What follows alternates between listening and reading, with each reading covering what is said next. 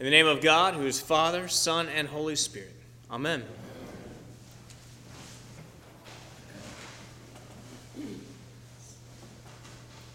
Good morning. How about those readings, huh? Yeah, Jeremiah, my joy is gone, grief is upon me, my heart is sick. There's a three point sermon for you. Yeah, amen, amen. Or, or the psalm, Oh God, the heathen have come into your inheritance and profaned your holy temple. But enough about Food Truck Friday. So, um, just kidding. You know, Scripture can, uh, can, Scripture contains the word of life, but it can be very hard to understand sometimes, can it? We can appreciate that uh, that Scripture doesn't rush just rush us into always being cheery and happy. Uh, it lets us sit in the range of human emotion, but Scripture can be hard to understand. And for my money, very few passages in Scripture are harder to understand than the parable of the dishonest manager in Luke chapter 16. Preachers, let me tell you, preachers dread when this parable comes around uh, in the lectionary passages. The great 19th century Bishop of Liverpool, J.C. Ryle, wrote of this passage saying, There are knots in it which perhaps will be never untied until the Lord comes again. The fault is not in the book, but in our own feeble understanding. If we learn nothing else from this passage before us, let us learn humility. so let's get started. Uh, you know, it's tough, really, to make, uh, to make sense of this parable, I think. And, and scholars, as you can imagine, uh, offer a very broad range of interpretations. But, you know, I've been, I've been wrestling with this passage now, knowing this was coming, for about a month. And uh, I've read a lot of different interpretations. And I believe that this passage is primarily about stewardship. Now, I got to tell you, I hadn't planned on having a stewardship sermon. That's coming up in a few weeks. Uh, but this passage is about stewardship. So we're going to talk about stewardship and uh, this morning. So we're going to use the passage. We're going to ask three questions about stewardship. What is it? What is our responsibility in it? And why is it so difficult? What is stewardship? What is our responsibility in stewardship? And why is stewardship so difficult? You know, I think that when Jesus told this parable, he probably had a twinkle in his eye uh, just a little bit of a mischievous grin.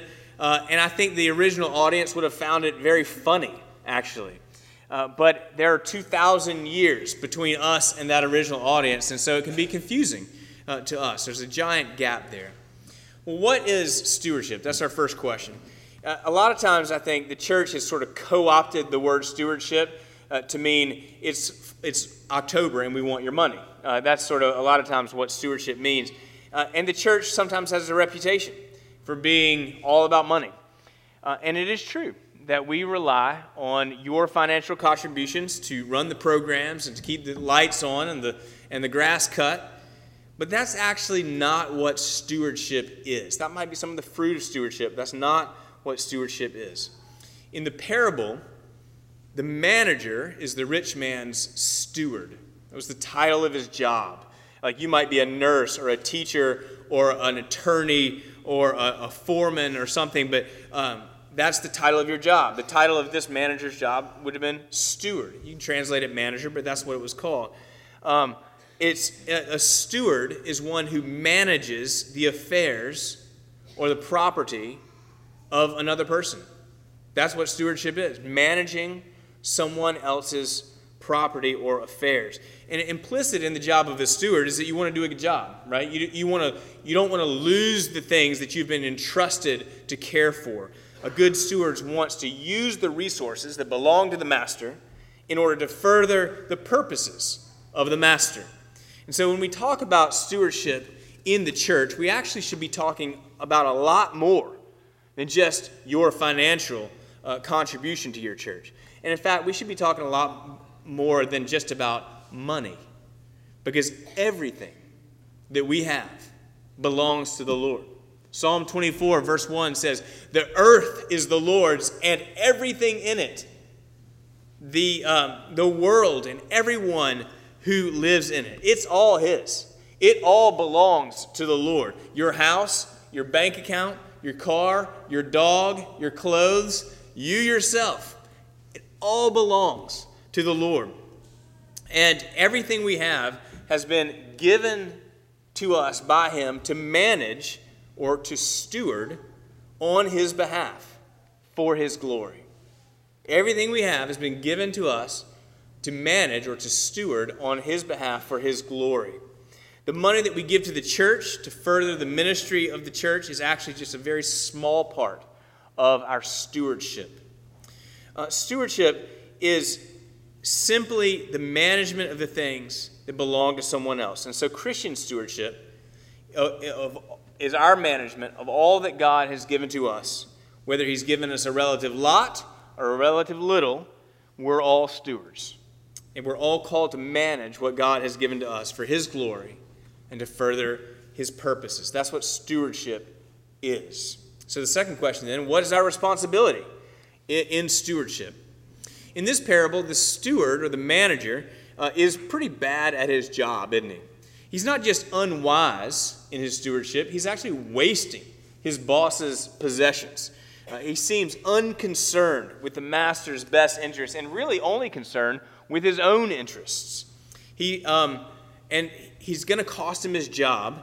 And so before he's officially fired, he starts cutting deals. And um, he starts cutting deals with the people who owe his master money. Now, I read one commentator that suggested that what he's actually doing is cutting out his own commission.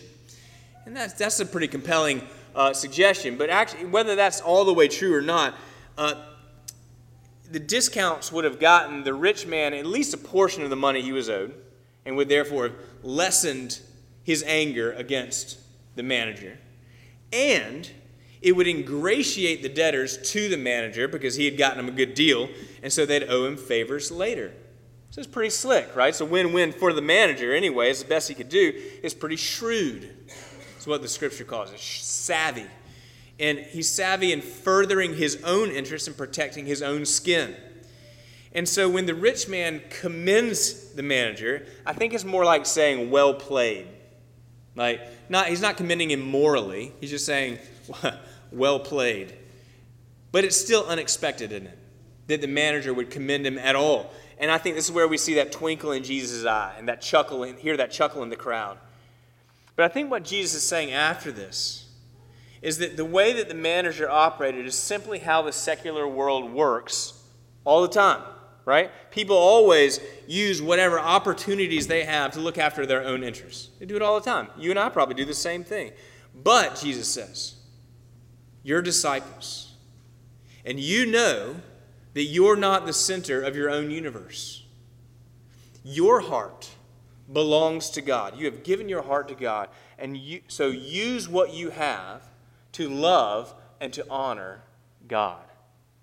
He says, One who is faithful in a very little is also faithful in much, and one who is dishonest in a little is also dishonest in much. Jesus is talking about faithfulness to the Father, right?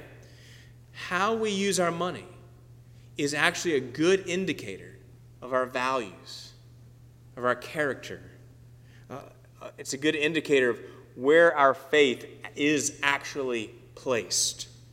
And it's in that sense, I think, that Jesus even seems to be saying that the way you, we use our money is a sort of proving ground for being entrusted with spiritual things. And that's really what he wants to give us. He says, If you then who have been unfaithful in uh, dishonest wealth, and that word I think just means worldly wealth, like secular wealth. If you have been unfaithful in worldly wealth, uh, then who will entrust you with the true riches? To be a good steward is to use what God has given to us wisely and for His glory. Some of us have a lot, and some of us have a little.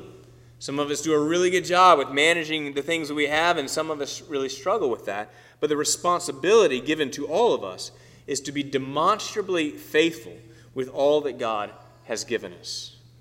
Which means that we are to be God oriented and Jesus conscious in every area of our lives. That He is, uh, it means actively seeking His will in regard to the things that He has given to us. And then, not just seeking His will, but being obedient to that will. It may mean opening up our homes. It may mean giving up our time. It may mean giving away uh, money for God's glory and not just for a tax benefit. Our responsibility with all that God has given us is, as stewards, to further the purposes of God for the glory of God.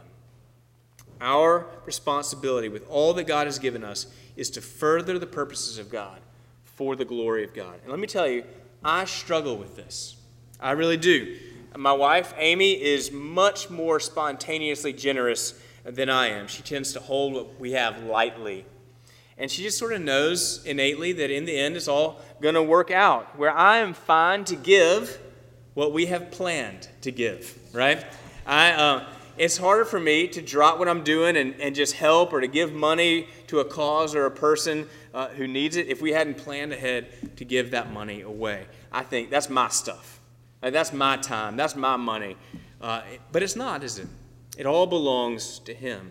And I do know, I mean, we can't always give. We've got to be smart about this sometimes, but I also know that it belongs to Him. It all belongs to Him. He's got me in His hands, and He's given me what He's given me to glorify Him and to further His purposes.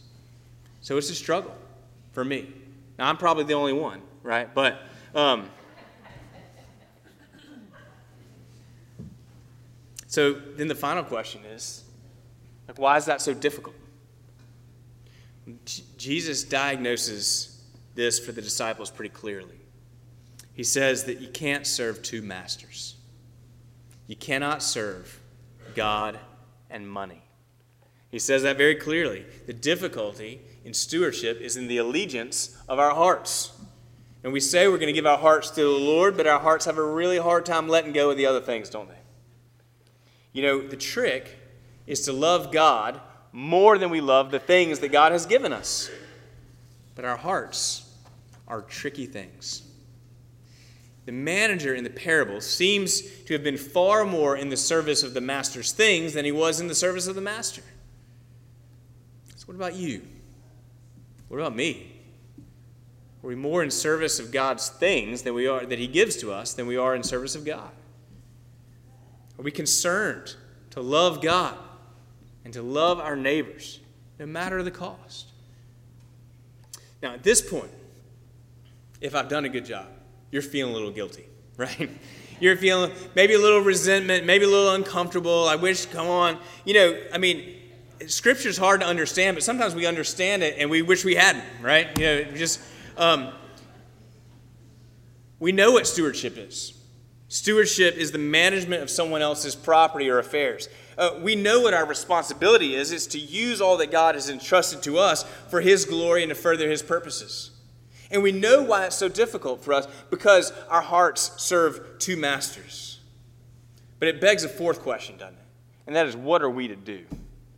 What are we to do? Are we just going to try harder, focus in, buckle down, do more, give more? I gotta tell you, I'm not sure that's really going to help the problem. And the more you look at yourself, the, the, the tighter the knots get. I mean, can anybody really do this? And I would say, yes, there is one. There is one who loved God perfectly. There is one who loved the people that God put in his path perfectly. There is one who loved God more than the things that God gave to him, one who always and only was about the affairs of his master, about the glory of his master and the furtherance of his master's purposes. Jesus Christ is the ultimate steward. Jesus is the ultimate steward. He gave everything. He gave everything for the will and the purpose of his Father, and in fact, in doing so, he gave everything for you. Jesus paid it all. On the cross, he gave himself everything for you, for your sins, for the sins that keep you up at night, for the sins that don't keep you up at night, you know, that don't bother you at all, for the sins that are known and the sins that are unknown. Jesus paid it all which means that he also paid for our selfishness. He paid for the things that the times that we hold on to things too tightly, the times where we're not willing to give our, our stuff away, we fail at furthering the purposes of God. Jesus paid it all. There is no harumph between you and the Father. No, yeah, but I remember that time when you. It's gone. You're free. Jesus paid it all, which means that we wind up feeling like the bad manager. Like, I sure hope the master doesn't come back and check accounts now because I'm, I'm going to be in big trouble. Your report card has Jesus' name on it. He paid it all. You are counted perfect in His sight. And isn't that free to know that when we're in trouble, whatever that may be, that it's never too late to turn again and again and again to Jesus. Like I said, if we look at ourselves, even if we're doing the right things, we're just going to end up in knots. But if we look at Jesus, and again look at Jesus, and look at Jesus again, then we're going to find that He is working in us that which is well pleasing in His sight. And we will see that over time, God will create in us the Spirit of Christ, the fruit of the Spirit, and that we will become actually more generous, more joyful more concerned with the, the uh, affairs and the property of the Father, more willing to give ourselves up to Him. Stop looking at yourselves. Look at the Father. Let us pray. Father, help us to be concerned not with things earthly, but things with things spiritual. As we prayed in our collect, let us be about your glory, because you have given it all for us. Let us respond, perhaps, as good stewards. In Jesus' name, amen.